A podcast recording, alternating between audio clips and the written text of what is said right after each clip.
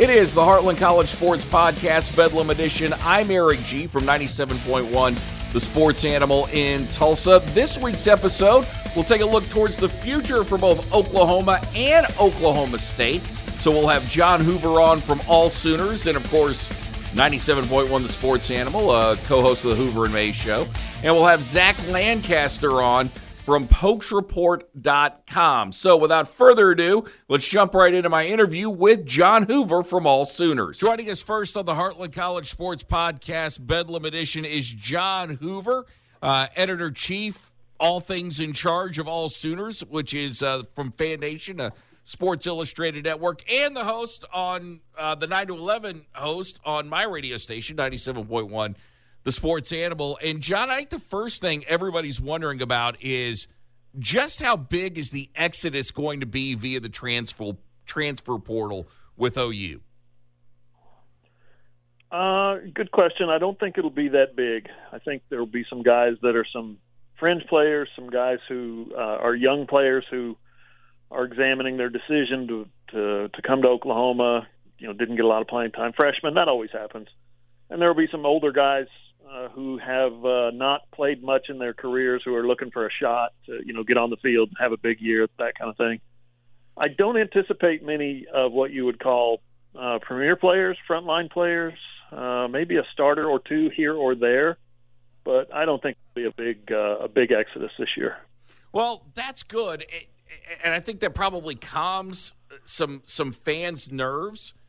But one thing I was wondering about, and I go back to the article that you wrote about Marvin Mims at All Sooners and about what he said about the change in culture and how some guys didn't handle it. Do you think that there was a point this year that Brent Venables may have lost this team? No, not lost the team. I think players weren't necessarily always buying into, based on what Marvin Mims said, it didn't sound like players were necessarily buying into 100% of everything that Brent Venables and his staff were saying or doing or asking of them. But no, lost the team. I definitely don't think they lost the team. Talking to guys, we talked to, I think, 8 different players on Saturday night after the Texas Tech game. And if you just listen to their words and listen to their read their body language and their facial expressions and kind of even read between the lines or look into the depth of what they're saying, guys are saying, no, this culture is good. The foundation is good. The coaches are really have this thing moving in the right direction. Everybody to the man. I don't think it sounded like the company line, but it sounded like everybody was on the same page in terms of their answers. Final game of the season, 12th game, and you're 6-6, and everybody's disappointed. Yet everybody seems very convicted that the culture's good. Everything's moving in the right direction. Yes, they had a setback season, and they had 4 losses by 1 possession or less. There's a lot of disappointment, but in terms of losing the team, no, I definitely think that the players are still pretty much on board with what Venables is bringing in. Talking with John Hoover from All Sooners here on the Heartland College Sports Podcast, Bedlam Edition. Well, if that's the case, if players are all bought in, and I think fans are always wanting that magical timeline of, oh, things are going to be better in year 2 or things are going to be better in year 3. But if players are buying in, and the recruiting class is as good as maybe its ranking is, how much improvement can we realistically expect from this team next year? Well, that's the real question is, does it get better before it gets worse? And I don't know that it will. Your best offensive lineman seems to be headed to the NFL draft. Your best wide receiver probably is headed to the NFL draft. Your best running back for sure. Seems definitely headed to the NFL draft. So you're losing some frontline talent. You're losing some of your better positional players. Probably your right tackle, Wanya Morris, might go as well as Anton Harrison. And Theo Wease seems to be in the transfer portal, although it's been reported prematurely that he's sources close to him say that he's going to enter the transfer portal. It's still a little early for that, but you know, that's two of your top receivers in him and Marvin Mims. Don't know what your backup running back situation is going to be. Javante Barnes had a nice year, but behind Eric Gray, what else is there? You know, there's two freshmen. One of them hardly played at all this year. You know, there's a couple of walk-ons, transfers, stuff like that. Marcus Major, who has yet to make a real lasting impact, and there's help on the way. The freshman class is supposed to be pretty good, but you'd have to put it in all caps, freshman class. So how good can they be in 2023? Don't know. So, yeah, is it going to be better next year or is it going to be worse? I think the schedule is manageable, but if you look at this year's schedule looked manageable, and look what they produced, a 6-6 record. Well, I mean, it seems based on what you're saying, I mean, whether Brent Venables finds it tasteful or not, that if he's going to jumpstart this thing, he's going to have to go via the transfer portal, and you're going to have to find – you know, for lack of a better term, those high-priced free agent guys, a lot of those guys that landed up in Cardinal and Gold and on the coast, if you want to get it jump-started. But I got to ask, John, and look, I'll admit, I was tired of Lincoln Riley. I thought his teams had grown soft based on what Marvin Mims says. I feel like I've got every reason to believe that, and I felt like there was a max that you were going to accomplish with Lincoln Riley, and I still feel that people at USC are going to find that out. But I am starting to wonder, can you realistically win a national championship at OU, or is it just a school that'll win a lot of ball games, get into the playoffs on good year, but winning the whole thing, is that not something we can expect anymore? I mean, and let's face it, it's been 22 years since the last one's been in Norman. Yeah. Last year I would have said yes. It's off the table. It's an extreme long shot at best for Lincoln Riley's team to win a national title, especially as they transition into the SEC. But college football's changing. The NIL is changing, the transfer portal is changing the game, and frankly, conference realignment is changing the game. Oklahoma in the SEC, I think. Stack a couple of good recruiting classes together, get a good year in the portal, get everybody on the same page with the NIL, and you get the right people in there, you get the right players, personnel in there. You get into the 12-team playoff, which is another change coming down the pike for college football, 12-team playoff instead of 4. All those things line up, and you can be the second or third team in the SEC, and you get a break in a playoff game, and I think Oklahoma's got a real shot. Under Brent Venables, with the culture he's building and the recruits that he's getting, bunch of defensive line guys Mike Stoops couldn't get, Ruffin McNeil, of course, couldn't get, Alex Grinch couldn't get, but you're getting those guys, or you're at least getting close on some of those guys so far, to be able to go in, 5-star defensive linemen to go into the SEC and give you an equal chance to win. I think Oklahoma, if everything stays on that track, I think Oklahoma can absolutely win a national title in the next 5 to 7 years, maybe a little longer. You know, there's no way to put an actual number on it. I don't think it'll be before 5 years. I've seen people say within their third year in the SEC. I think that's a little pie in the sky because there's going to be an adjustment period. But, no, I think overall, long term, are they going to win conference champions? Are they going to win 6 conference titles in a row like they did in the Big 12? Absolutely not. Are they going to go 23 years without a national title? I don't think so. I think they'll win one or two before that span expires. John Hoover joining us here on the Heartland College Sports Podcast, Bedlam edition. And, John, I think it's just, you mentioned stack a couple of recruiting classes on top of one another. I don't know how realistic that is for any school anymore. And I just real quick, retention rate out of those recruiting classes. What do we now consider success as far as retention rate goes out of your recruiting classes? You got to get some starters out of those recruiting classes. You can't have a bunch of backups and red shirts and transfers, the guys that leave. Eric, I looked at the 2018 class, which would be this year's 50-year seniors, okay? The 2018 recruiting class, freshmen coming in and playing in 2018. when Kyler Murray was the quarterback and they lost to Alabama in the playoff. There are on this team, on the 2022 team, from 24 guys that signed with the Sooners, there are currently 5 guys on this roster left over. 5 out of 24. Now, I think 5 guys went to the NFL. Maybe not 5 out of that class, but 5 from last year's team went to the NFL draft. There were some in that class, DeLaren Turner-Yell.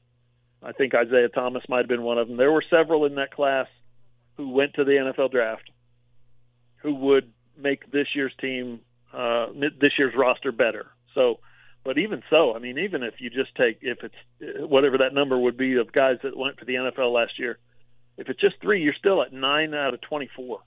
That's not enough.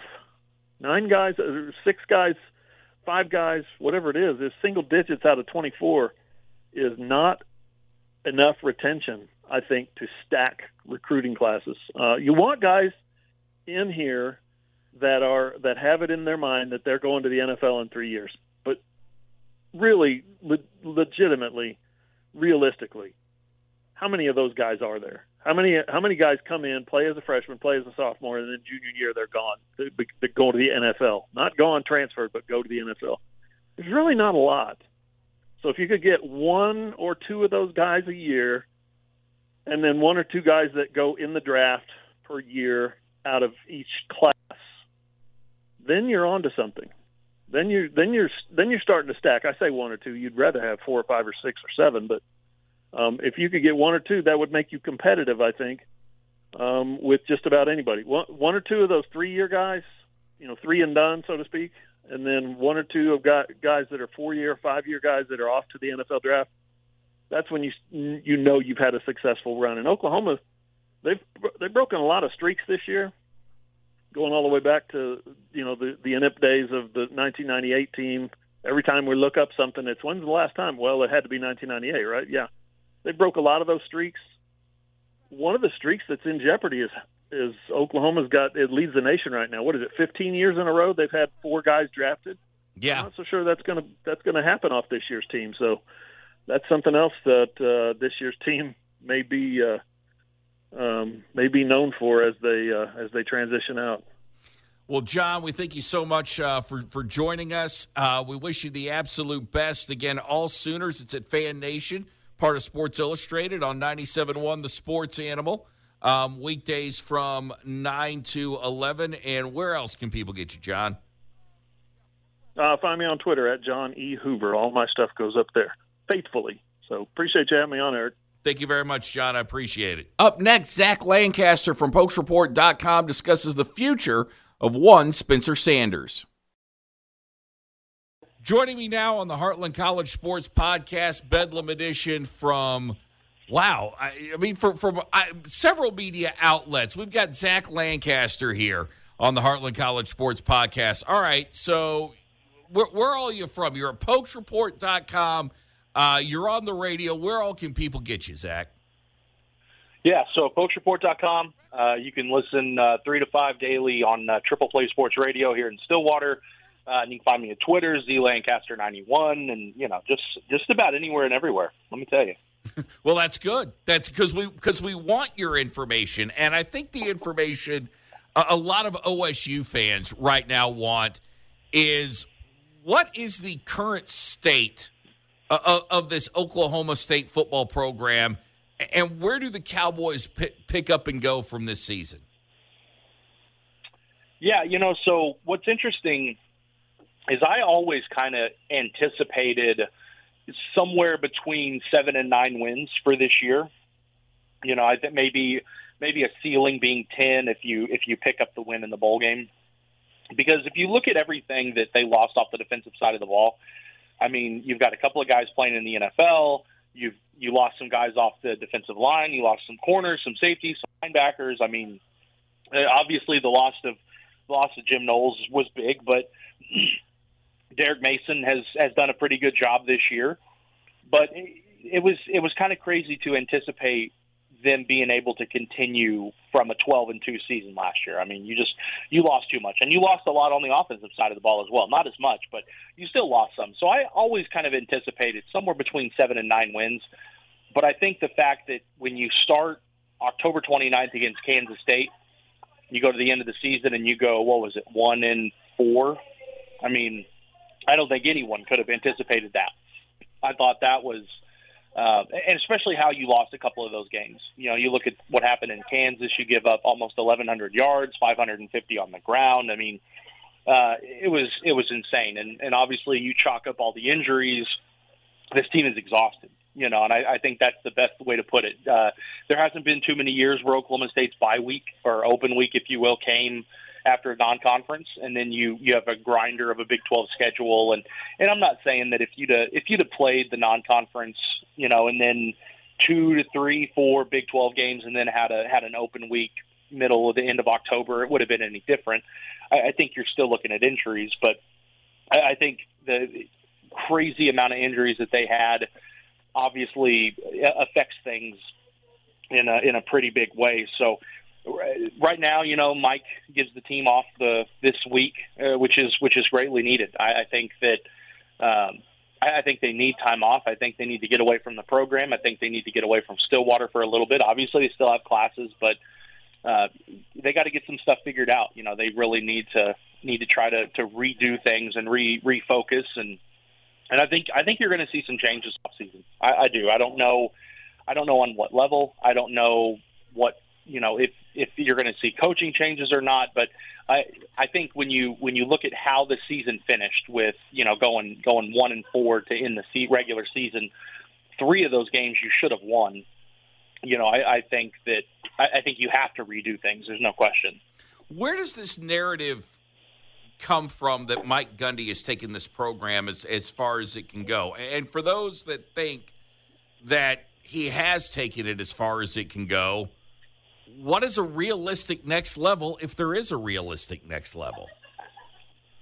So I think you take a look at, there's kind of 3 factions of Oklahoma State's fan base, right? You have the classic fans. You have the fans that lived through the 2010 and 2001. You have fans that, you know, are very grateful for where the program is, and obviously they would like for wins to happen, but, you know, everything is kind of gravy at this point. And then you have a new age fan. You look at, you know, everything kind of post 2011, the build up to 2011, and then everything post 2011, and it's a fan base that is hungry for more. You know, I don't want to say it's not a bandwagon fan, but it's a new age fan that it constantly expects better. And there you go. That's a good way to put it. They want better fan. And better and better. Yeah, and that's a good fan to have. You know, there's the expectations are always being set. You go to a, you know, you've got a 12-2 season. You play for a Fiesta Bowl. You beat a top 5 all-time program in Notre Dame. You have several top 25 wins. You beat Oklahoma. You play for a Big 12 championship game, you know, so logically the next step would be, well, you got to play for another Big 12 championship and you got to compete for a spot in the college football playoff. But they lost a lot, you know, and so there's going to be a downturn. And there's going to be upset and there's going to be some resentment there that Oklahoma State didn't quite live up to those expectations that those people set on the program. And I'm not saying that the program doesn't have those expectations, but that's just kind of where we are. And then the third fan is like my dad. You know, he graduated Oklahoma State with a couple of degrees back in the 80s. He lived through the crap years, but he also had, so everything is great for him. You know, he's like, hey, we're a successful program, everything's gravy, but he also has expectations. You know, he wants the program to get better, but he's not going to be calling for coaches' jobs. And so I think that's where this new age fan, which is good to have. You look at programs like Oklahoma or Alabama, you know, big-time SEC programs, and they have these quote-unquote spoiled bandwagon, whatever you want to call it, and they constantly want this program to get better and better and better, and I think that's just where it came from. I think it's crazy to think that Mike Gundy has done all he can for Oklahoma State. When you look over the past 4 or 5 years, recruiting has gotten better each year. When you look at the programs from, you know, 10 or 15 years ago, obviously the recruiting has gotten better, but if they don't have the 4 and 5 stars, they're going to develop. You look at guys like James Washington, you know, you look at guys like Marcel Aitman, Justice Hill. I mean, they can do a lot with, I don't want to say a little, but they can really turn guys into some big time athletes. So, and then the past 2 classes have been 2 of the better classes that Oklahoma State's ever had. And while this class, 2023, isn't ranked as high, it's still a very talented class. They're bringing in some really good football players, including quarterback Zane Flores out of Gretna, Nebraska. So I don't know. I mean, there was always an anticipated to be a down year, but I think the way it happened, people just kind of off the bridge and kind of went crazy the past couple of weeks, and all of a sudden the program's in a downward spiral, and I don't think that's the case. I think they just had a rough couple of weeks, and now, you know, you don't really know what to do with yourself. Well, the one issue that I've got, Zach, is the fact that a lot of people are still are mad about Mike Gundy's record in Bedlam.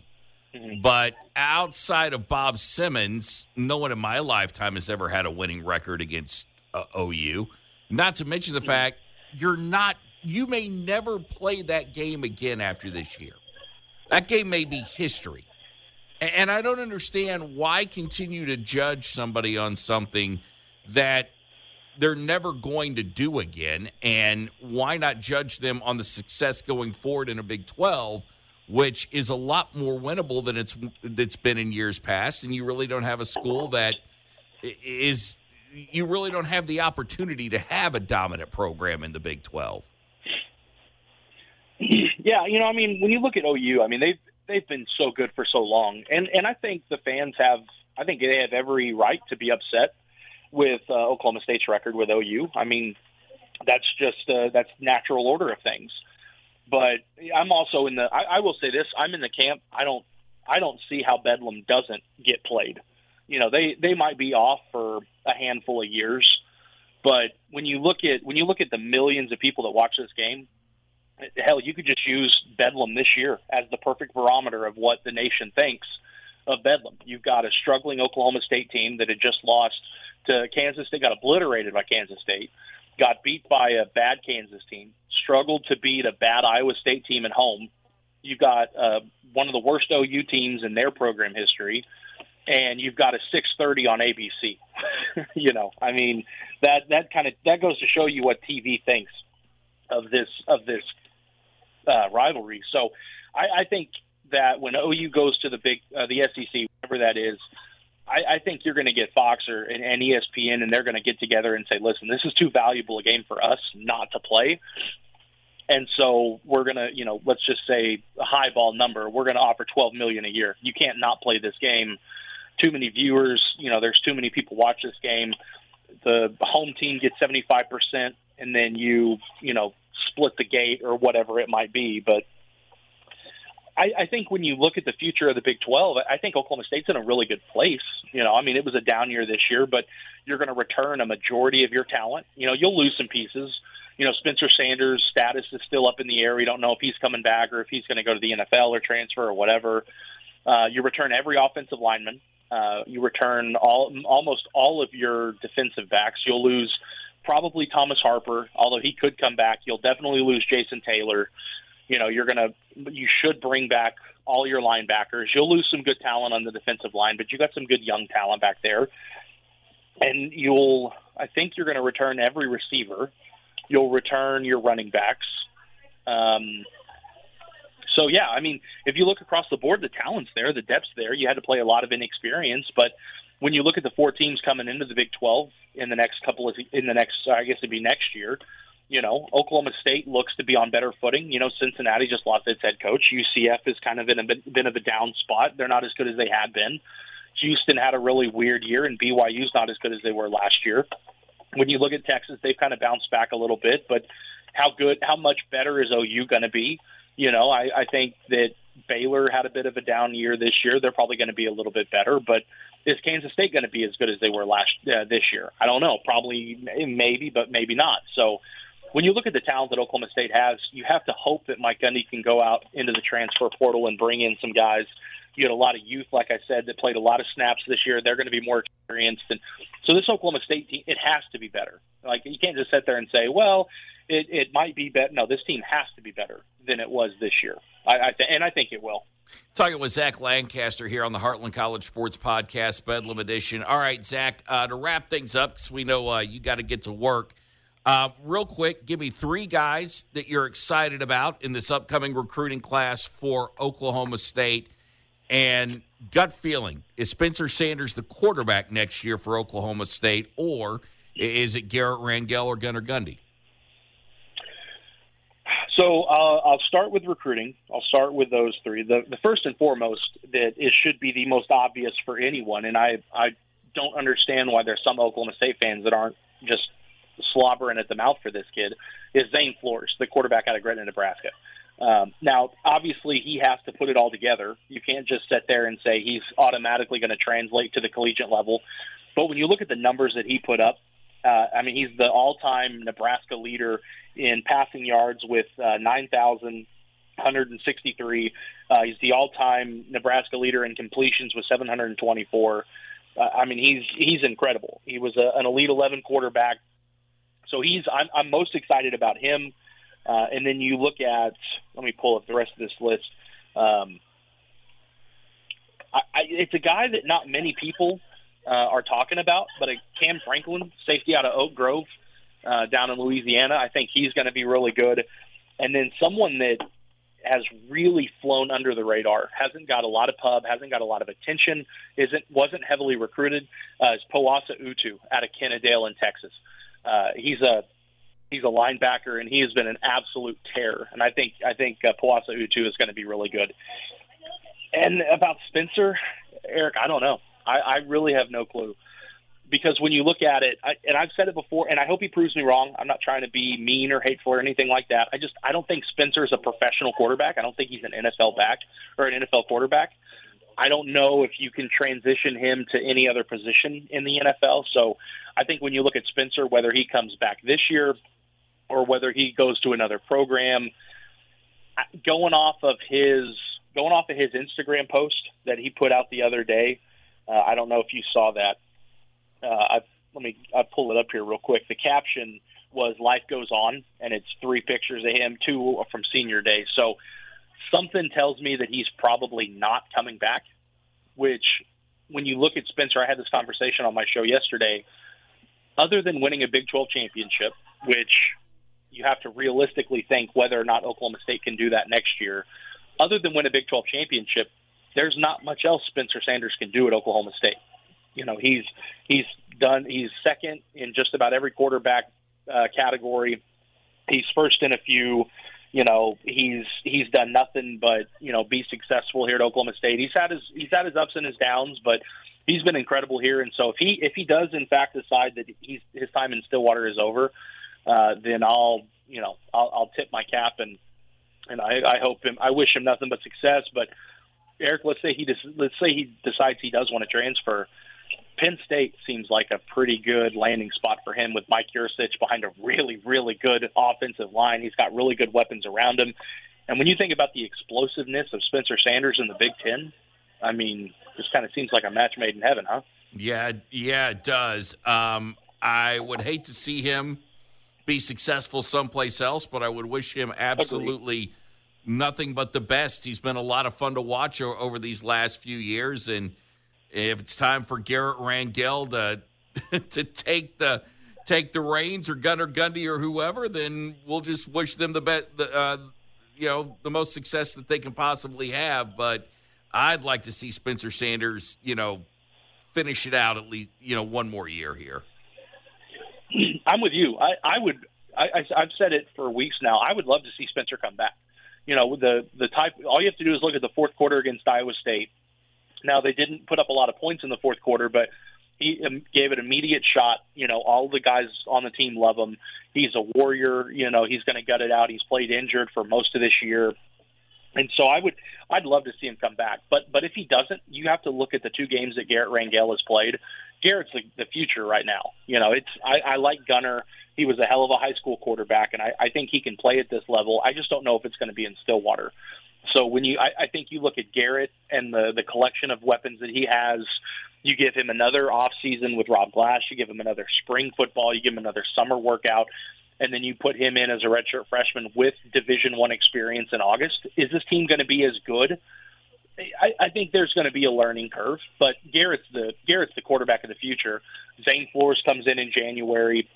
He's going to get a full offseason. He's going to get a full year with the coaching staff and Rob Glass. And then when you get to January 2024, that is going to be one incredible quarterback battle between those two. Well, Zach, thank you so much for coming on today. Again, Zach Lancaster from Pokes Report. And real quick, Zach, tell everyone else where they can follow you on Twitter and where all you are, not only on the internet but on the air. Yeah, you can check us out at PokesReport.com. You can follow me at Twitter, ZLancaster91. You can follow Pokes Report at Pokes Report on Twitter. And then I'm also we're about 10 minutes out from 3 to 5 on Triple Play Sports Radio Monday through Friday. Well, thank you very much, Zach. Thanks for coming on today, and we wish you the absolute best. Be safe. Thanks to both our guests, Zach Lancaster from PokesReport.com and John Hoover from All Sooners. And when we get back next week, we'll be looking ahead to the bowl games for both OU and OSU. Please don't forget to rate, subscribe, and review, or subscribe, rate, and review. Hey, even if you slam us, I actually did not mind. I got a bad review this week, and I didn't mind it because it's actually going to help me in the long run. But I'd still prefer you go 5 stars and tell us what we're doing right. But, hey, it's completely up to you. So I just want to tell you this as I get out of here for the week. May God bless you and your family. As the great Jackie Boone always says, everybody love everybody. And to quote Metallica and James Hetfield, who gave us a great new song this week, Lux Eterna, full speed or nothing. Do everything like that this week, and your life will be fantastic. See you soon.